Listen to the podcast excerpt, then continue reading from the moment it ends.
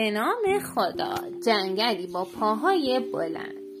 یه روز مردم وقتی از خواب بیدار شدن گیاه زردی رو دیدن که از پنجره توی خونه سرک می‌کشید. مردم گفتن به به چه گیاه قشنگی. گیاه از پنجره داخل خونه شد و روی صندلی نشست. مردم گفتن چه گیاه بامزه ای رو صندلی می نشینه گیاه از صندلی بالا رفت و روی میز نشست. مردم گفتن نه این دیگه بیادبیه. گیاه پرید بالای یخچال و در یک لحظه یخچال و پوشان مردم حشره کشاشون رو برداشتن و رو گیاه پاشیدن.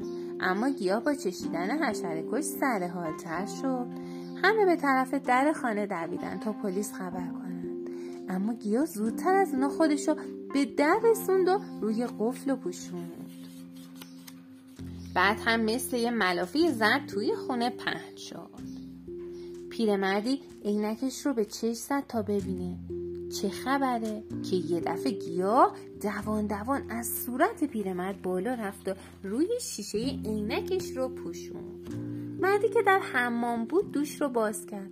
اما به جای آب گیاه زرد از دوش پایین ریخت. گیاه زرد از پشت بوم خونه ها بالا رفت و کوچه ها رو پر کرد. مردمی که توی کوچه بودن فریاد زدن اینجا چه خبره؟ گیاه زرد دور تن مردم پیچید و سر و صورتشون رو پوشاند. بعد هم از یک گوششون تو رفت و از گوش دیگهشون بیرون اومد.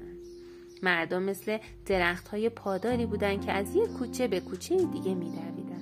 شهر شبیه جنگلی با آدمای درختی شده بود.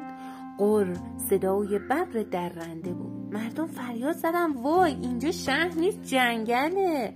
تیلیک تیلیک جهانگردان سر رسیدند و از همه جا عکس گرفتن. جهانگردان با دیدن مردم فریاد زدن درخت پادار درخت پادار. درختان این جنگل راه میرن و خبر کشف جنگلی با درختهای پادار رو به روزنامه ها دادن. می‌گویند هنوز جنگلی با درختهای پادار وجود دارد اما هیچ کس از این جنگل دیدن نمی کند چون هر کس به این جنگل می رود تبدیل به یک درخت می شود امیدوارم که از این قصه خوشتون اومده باشه. دوستای عزیزم تا قصه دیگه خدا یار و نگهدارتون.